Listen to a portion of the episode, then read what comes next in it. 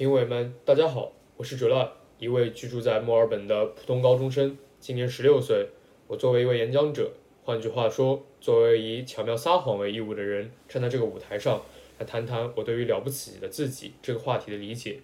诸位评委恐怕熟知，十六岁是一个让人不省心的年龄，会一一在意琐碎的小事，对自己处在什么位置，在干什么，又无力客观的把握，也常常为了微不足道的事情莫名的洋洋得意。也很容易产生自卑感。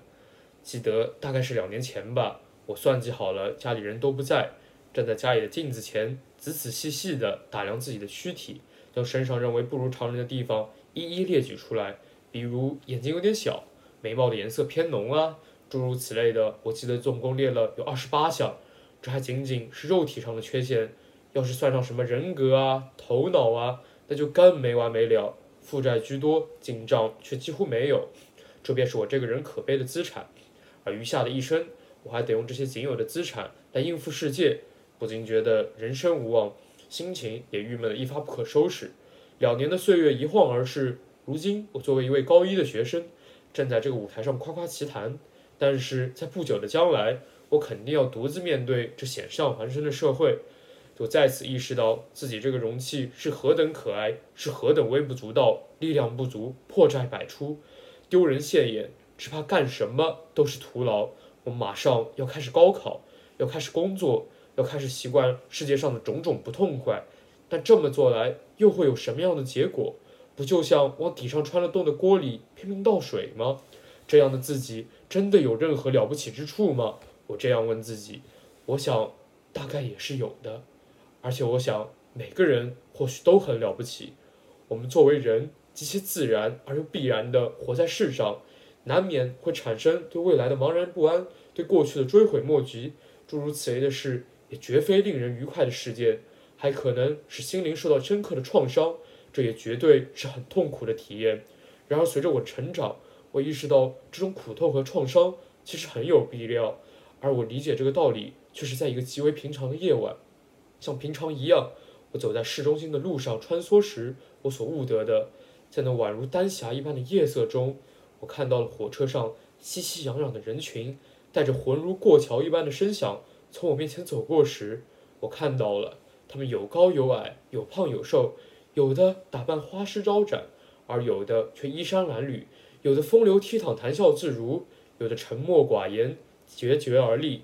我被某种东西深深地震撼到了。回到家以后，想了很久，却始终不知究竟为何物。直到在某一天早上，有句有句话从我脑海里像是被什么东西砰的一下踢出来似的。这句话并非写在纸上或是贴在墙上，而是刻在我的脑壁上。这是这样的一句话：生存其本身就是对荒诞最有力的一种反抗。那么这句话到底是什么意思呢？在某种情况下，它可以是简单明了的，比如有些人生下来就含着金汤勺出生。无忧无虑，而有些人则必须花费上百倍的努力才能勉强养活自己和家人。也不仅仅是这个，还有更深刻的含义。难道我们在娘胎里就学过为人处事吗？可一离开娘胎，就不得不踏如同大竞技场一般的人生，一边忍受着七情六欲之苦，一边慢吞吞地走向死亡吗？生活是如此荒诞，如此的不公平，而且不可避免地通向了虚无。但也因此，我也才算看到了一些东西，也开始明白了什么才是真正的了不起。了不起，并非存在于所谓的数字、名次之类固定的东西，它藏在挑灯夜战的学生之中，藏在朝九晚五的上班族之中，它藏在守卫边疆的战士之中，藏在为了家庭而操劳的父母那儿，也藏在此时此刻站在舞台上的我的手里。它象征着一种精神，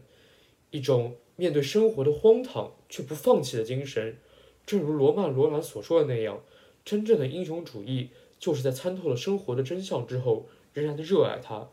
我站在这个舞台上的理由，也归根结底只有一个，那就是让每个人的灵魂的尊严浮现出来，将光线投在上面，为大家敲响警钟，以免我们的灵魂被这个世界的荒唐所淹没，让大家意识到我们还活着。他确确实实的作为一个独立的个体活着，并且在与虚无的人生奋奋力搏斗着，也为也意味着我或者我认为我们的每一个人都相当的了不起。